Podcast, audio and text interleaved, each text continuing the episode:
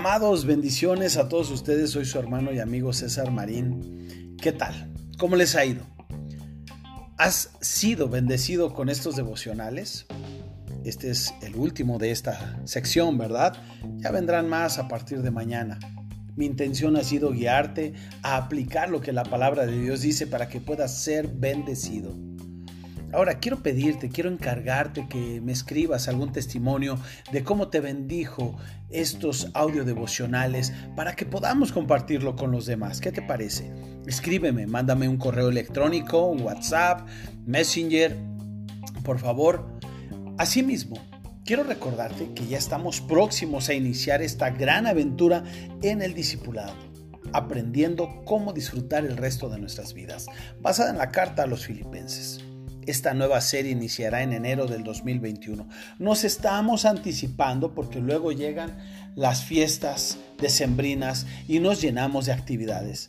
Así que quiero invitarte a que en tu celular pongas un recordatorio para inscribirte a través de Facebook o WhatsApp a partir del 14 de diciembre. Mientras eso pasa, aquí te comparto el último capítulo de estos podcasts que iniciamos hace siete días.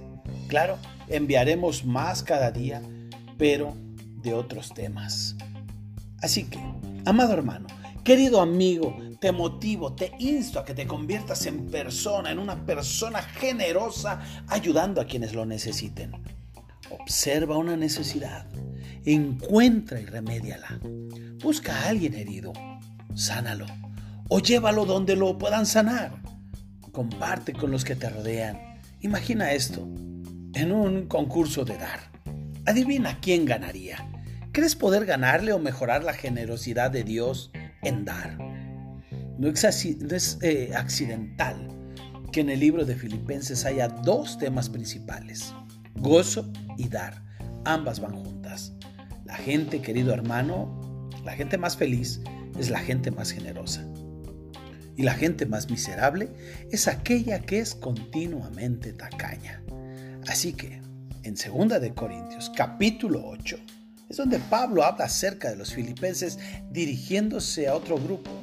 Compara a ambas iglesias. En el versículo 1 de 2 de Corintios capítulo 8 dice, hermanos, ahora queremos que conozcan el generoso amor que las iglesias de Macedonia han recibido de Dios ellos han pasado por muchos sufrimientos, viven en la pobreza, pero a pesar de ella y de las dificultades han sido muy generosas porque están llenos de alegría.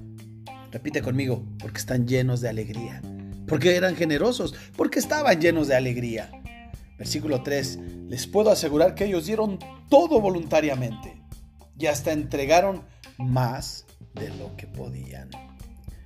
Amados, dar es un problema de voluntad, no de riqueza.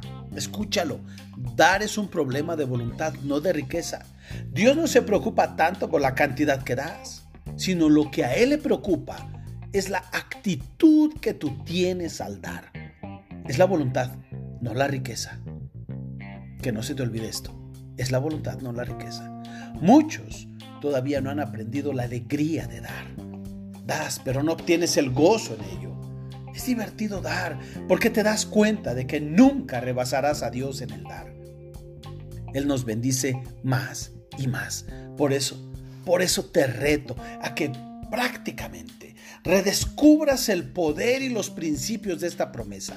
Sea una persona de generosidad constante con todo el que lo necesite y mira lo que Dios hará en tu vida. Y sabes, como te decía al principio, escríbeme, escríbeme tus testimonios para saber cómo esta promesa, cuando tú haces la premisa, se encarga Dios de bendecir tu vida. Esto se aplica no solo a las iglesias, sino también a todas las personas que asisten a las congregaciones, a la iglesia que es generosa y se interesa en otras iglesias o misiones. Dios se ocupará de sus necesidades. Queridos hermanos, que Dios les bendiga, que Dios les dé ánimo. Y ha sido un gozo, un gusto, un privilegio compartir con ustedes estas siete enseñanzas al respecto de la generosidad. Y ojalá no se quede solo en tu cabeza. Bájala a tu corazón y llévala hasta tus manos para ponerla en práctica. Y no se te olvide pronto estamos a iniciar esta serie tremenda que empezará en enero del 2021. Te mando un fuerte abrazo, que Dios te bendiga y nos seguimos escuchando. Soy tu hermano y amigo César Marín.